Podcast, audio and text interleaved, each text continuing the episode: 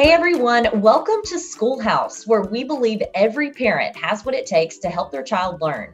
We're here to give you practical tips and encouragement so you can be a confident learning coach. This is the space where school and house meet. I'm your co host, Mary Stackhouse, and I'm joined by our host, Dr. Erica Carr. And today we're addressing a parent comment and feeling that's become extra popular recently, which is it's all great until I'm on a call. Erica, can you relate to this feeling? Oh man, can I ever? Getting on a call is like the bat signal for pick me up, or I'm gonna have a cry fest right now. Right? Well, the good news is you're not alone. We've invited a guest to talk through this source of anxiety for parents and to give us tips on how to keep our cool and make work calls work for us, even when we're all working and learning from home. That's right, Mary. We've invited our colleague Dee Dee Tompkins to give our listeners some advice. Dee Dee is a member of our Leadership Academy team here at Studer Group and the mother of two boys. She is as calm and collected as they come, and I cannot think of a better parent to help us out with this topic. So, welcome to the schoolhouse, Dee Dee. Thank you so much for having me today, Eric. I'm so excited to be a guest on the podcast. Um, I was actually very flattered when you reached out to me because some days I feel like I do it right, and some days I feel like I got it all wrong. But every day is a learning experience for me as I work from home with my two boys in remote school. So super excited to talk about it with you. I am too, and I can only imagine um, some of the things that you have learned and probably relearned even um, in the last year and last few months, especially. So, let's start with you describing your early experience with having your two boys learning from home and you working from home. So, paint that picture of, for us of the first few weeks of that. It was definitely a learning experience. Um, you know, all of us were thrown off with the COVID um, pandemic coming into play. And so I was actually fortunate to be able to work remotely because I know everyone doesn't have that option. So I definitely don't take that for granted. Um, so working from home, and then the boys went to remote school. Um, so luckily, I was able to be home with them. But it, it was definitely an adjustment. You know, it's not in line with what they do now because it's very structured now. But when it first happened, I think teachers were still trying to figure it out as well. So there were a lot of opportunities for improvement. So we were trying to figure out where mom would work versus where they would work, um, you know, setting up their space to be a conducive learning environment and then having them realize too that mommy's at work. Although mommy's at home and accessible, mommy's still at work. So we have to plan for that as well. So definitely lots of things and we had to tweak a few things to make it right. But I would say this fall has been a different experience for sure than the spring when it first happened. But we got through it and it worked. And we're definitely on a different platform now and working well. That's really great. And I love what you said about them figuring out mommy is home, but she's also at work. So, what was that? Tell us how you even help them to understand. I guess, you know, I guess the best word for it is those boundaries and really just understanding that you have a job to do even though you are home. Yes they can see you but you know what did you say to them or how did you get on the same page with them even about that situation? Absolutely. So you know at first i had a little guilty conscience erica because i have an office set up in my home. So i actually have a physical office but again i had a guilty conscience because my door was closed and i felt like i was closing them off for most of the day so I had to work through that, you know, on a personal level to say, you know, am I being a good mom? Am I having my kids raise themselves? What am I doing? How can I be better at this? But I had to kind of step back to say, you know, what do I need to do to be present for them to know that I am still engaged with their learning process, but also have those boundaries that, you know, mommy's at work. So they know now when mommy's door is closed to the office, that means absolutely please don't come in unless you're dying. but you know, if my door is open, you can definitely come in. And we also have, we've implemented morning huddles. I know it sounds so formal, um, but we talk about it in the mornings where we say, you know, mommy has a video call at eight o'clock. I'll be available after 10. You know, then you'll be able to come in, or whenever I'm available, I'll come out to you all to see, you know, what's going on in your world. And it's a little chaotic at times because I have a middle schooler, but I also have one in elementary school. So they have different breaks, different lunch schedules, everything is different for them. So, you know, I think it's very important that we take those periodic breaks just to let them know, you know, mommy is available while I'm here, but also having those boundaries to say, you know, when that door is closed, mommy absolutely cannot be disturbed at that point. That is so great. Okay, I'm going to go back to something that you said because I think that is a first amazing tip that um, our listeners can hear. So you said that you implemented morning huddles, and I know that's very that is straight from our working world, right? Like we, our team does yes. morning huddles, thirty minutes every day, um, and it, and that's been something we've done as a practice since the pandemic hit, and we've all gone virtual. So walk us through what does that look like with your children, because that is a fantastic strategy.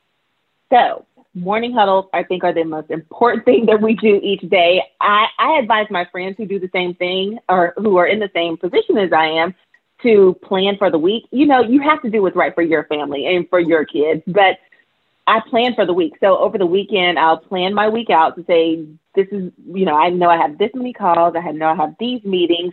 Um, so we will plan. It's, it's so many improvements that I've had to do, but um, yeah. we get together. I'll write it down. You know what I have going on. We'll make a schedule. So each morning we get together. One of them starts at 7:30. So we'll start about seven o'clock just to say this is what will be for breakfast. This is what you'll have for lunch. These are the times that mommy has between meetings and breaks. Again, remember if the door is closed, unless you're dying, do not come in. So we definitely go through key points each morning just to make sure they understand. And they're nine and 11. So do they remember everything? No, but do they get the gist of it? Absolutely. So it definitely helps us in our schedule and our flow for the day. Um, because I think I was going a little crazy for a while, Erica, because again, with them being on different schedules, I was trying to make breakfast for one at one point, then I had to do breakfast again at another point, and then do different lunches and, you know, making sure they're dressed. And it was just super chaotic, but those morning huddles definitely make sure we're on the same page and they know what to expect for the day. Man, that is gold. I hope all of our parents are just going to take that and, you know, Im- implement immediately. Because I can imagine, I mean, you just, the way you describe that movement from chaos to structure that works for you and your family, that was just beautiful. So thank you for that. So, in addition to morning huddles, you also mentioned when your door is shut. So let's talk about that, because I think that is a huge concern for a lot of parents who are still at home with their kids. And you just reminded the listeners of, you know, unless you're dying, but we know that they're going to still try to like get in that door and you know get your attention so how have you maneuvered that situation what have your been your best tips for when your door is shut and you happen to be interrupted Oh, it has definitely happened, Erica. As I mentioned before, they are nine and 11 and they are boys. So things are going to happen. So we have implemented hand signals. So whenever they do come in, so if I'm on a video call, I ensure that my hand is below the camera. And when they see mommy do a certain hand signal, that means absolutely you cannot come in. But if mommy does like a come here kind of signal, that means like if you have a quick question, I can go on mute and answer your quick question and then go on about your day. Um, but hand signals have worked for us, Erica. I know that sounds crazy, but it works for us. I mean, maybe the next move, if hand signals stop working, maybe I need a sign to hold up to say stop go back. But for now, the hand signals have been key to letting them know, like, absolutely, mommy cannot be available right now. Now, again, things come up. I was on a very important video call um, just last week, and my youngest came in and he was shaking his head like, no, like I have to tell you something, mommy. Like, no, no, I know your door's closed, but I have to get to you. So I excused myself from the call. I was like, guys, I'm so sorry. You know, my youngest son is at my door. I apologize for the inconvenience. I went on mute, turned my camera off, and I looked up and he was like, Mom, can this go in the microwave? Erica, I was so upset. I was like, wait, wait, are you kidding me right now? Which I'm glad he did because it couldn't go in the microwave and it shouldn't have gone in the microwave. But it's things like that where it's like, do you know the difference between if you're dying and you know, can I warm this up? like, don't ever do this. So, needless to say, when mommy's door opened, I was not a happy camper that day. So, you know, things like that happen. But I think people are really understanding for working parents these days. Um, I was on a call with one of my colleagues who's a senior, a managing director, and she was saying that she learned to stop saying "I'm so sorry, guys" and apologizing to to the to the people she's on a call with, versus saying coming back and saying thank you for letting me, you know, put yes. my attention to that matter. So you know, changing the dialogue and not saying I'm sorry because you're still a parent. You know, that's your priority at the end of the day. So, you know, versus apologizing, just saying thank you for allowing me to attend to that matter. Yeah, I think that's a great tip too. Um, all of that. Uh, great story and the use of the microwave. I cannot. That is hilarious. And I think, you know, I can't even imagine. Somebody should write a book about all of the interesting and funny um, interruptions parents are getting these days when they're they're on work calls. But uh, the way that you've implemented the hand signals, that is a great strategy and tip as well. Um, but then also, I really like your reflection and that insight on how colleagues are understanding and accepting this new normal for all of us. And I've heard that as mm-hmm. well um, in terms of the stop apologizing for your kids being with you. Um, mm-hmm. So that I, I just think that's really helpful. And, you know, part of the reason that we're doing this podcast and started it is to relieve uh, parent anxiety and increase their confidence. And what a way to do that to, you know, than to just reframe that thinking and that statement. It's you don't have to be sorry, but you can certainly say thank you for understanding. So I just I think that's so great. Okay, so obviously hand signals, um, your morning huddles, taking care of the microwave when needed. what else? Are there any other things that you've done that you feel like have helped you to establish structure to support your work and your the learning for your children? Absolutely. So, Erica, you mentioned earlier, you know, things that we do as a company that we implement kind of in our home lives as well, you know, such as me implementing the morning huddles. You know, I'm trying to raise little leaders. So, you know, we have something within Studer Group Huron where we say, you know, don't bring problems, bring solutions. So that's another thing I've asked of my two boys is that, you know, if something is going on, don't bust in my office telling me the problem. Tell me how you think we should fix it as well. So if you come in because you know your brother is too loud and you can't hear on your call your team zoom meeting then tell me what you think your brother should do you know. And so my oldest son is really good at it. He'll come in and he'll say mom dylan is too loud. I can't hear my teacher. And he was like so i think dylan should go to his room. If he's going to be off mute and he has to read to his class he should go in his room with his headphones on for the next hour. So he'll bring that solution as well. So don't just come to me because otherwise Erica I would hear it all day long with problems yeah. coming into my office with issues. So now they know if you're going to come to me with something, you better have a solution as well. So that has helped us to kind of alleviate some of the interruptions as well. That you're so right. What a great leadership strategy to be teaching them so early on. Um, I'm curious to know how you taught them that. So, you know, we can say that bring a solution, but how did they know what a solution looked like? Like how well, how did you go about teaching them that whole process? So we talked through that. So, you know, you have to break it down to what they understand at their age. So I basically told them, you know, if you're going to come to mommy, you know, bringing me an issue, you need to come to mommy to say how you think we should be able to fix it. If you don't have that, then don't come to me. so I think that gives them a little hesitance in just running in my office to say something, it makes them say, "Oh, I have to tell mommy something, but I need to have an answer for it as well." Mm-hmm. So just breaking it down to their level of understanding to say, if something's going on, tell mommy how you think it should be fixed. Now, mommy may not go with that answer, but at least you brought me something for consideration, and we'll move forward with that. So. Yeah. So it sounds like a lot of helped. restating, yeah, and restating like your expectation um, I, and I would imagine, tell me if this is right, the first couple times they came in and didn't have a solution, you probably said, uh, what, what is your solution? you know how we do it, Erica. like, I hear you. So what do you think we should do about that? I love and it. And they have okay. to sit there and try to figure it out. yeah well that i mean that that is modeling and well and holding them to the expectation so like you've stated the expectation but then when they don't actually deliver on that expectation you restate it and then they have to go back and try again until they get it right so that's all all of that is great mm-hmm. um, a great way to just teach those processes that we're trying to get them used to, especially as things are changing. So, any other tip for parents who might be struggling with this balance? Yes, I think too, Erica. I have been very fortunate in that my kids' teachers keep them very engaged throughout the day. So one's in fourth grade, one's in sixth grade, and they're literally it's like they're in school. So they have their breaks, they have their schedule.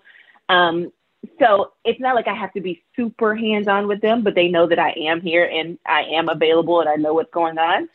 Um, but I think it's about the engagement with them as well to let them know that I'm available. But I also make sure with my work schedule that I have a hard stop for calls.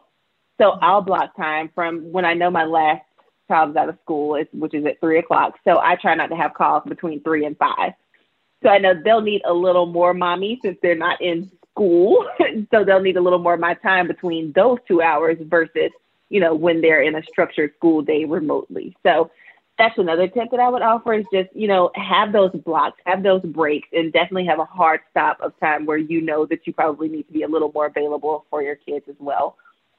That's a really good point. And and going back to, you know, your first tip of the huddle, that's something that you can communicate, you know, every morning. Like don't forget, you know, from three to five, I'll be totally available. You don't have to worry about knocking on the door. Uh, so good. I like the fact that you're tying all of that together. You know, it's like it's the you've got your school calendar and, and schedule that you're mm-hmm. following. Mommy's got her work calendar and time that she's following. And these are the times that we're available all together. Um, these are the times where you need to remember our hand motions and our signals to each other. You know, I know you said you learned a lot, but it does sound like you have put together some great systems that are working for you and your family. They do, Erica. And, you know, nothing is perfect. It's all about process improvement. And I take everything as a learning experience. You know, something didn't go good the day before we learn mm-hmm. from it. Let's do a little process improvement to say how can it be better the next day. So it's like we're a little team. We have yeah. to work together to make this work. I think it's also important, Erica, to ask for help.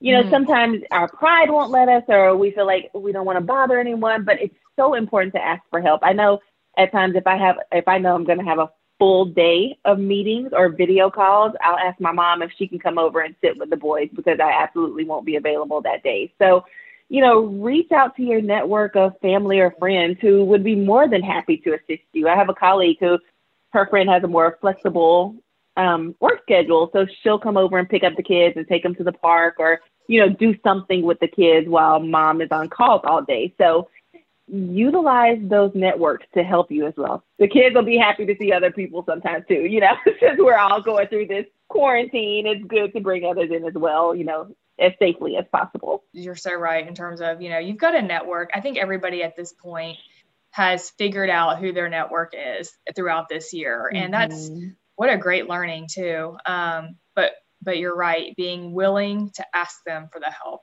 is is very important. All right, Dee Dee, we uh, appreciate you. We are so proud of you for making it work um, for so long. And just thank you so much for being with us on the schoolhouse. Thanks so much for having me today, Erica. This is fun and it makes me try, it's making me think of what else can I do better? so I'll take from this call, like, what else can I do better to make, you know, life easier for me as well as my boys. And, you know, I appreciate parents like you who I have to bounce ideas off of as well. So thank you for having me and thank you for your time. Wow, what a great conversation. So many great ideas for parents here to implement. That's right. I think her tips and the experiences that she shared are going to help so many parents who are listening. Absolutely. Well, guys, if this podcast is helpful to you, we'd sure appreciate hearing your feedback. So please rate this episode and leave us a review. And we also invite you to connect with us. Please email us your question at schoolhouse at studereducation.com and it might be featured on a future episode. That's schoolhouse at S T U D E R E D U C A T I O N dot com.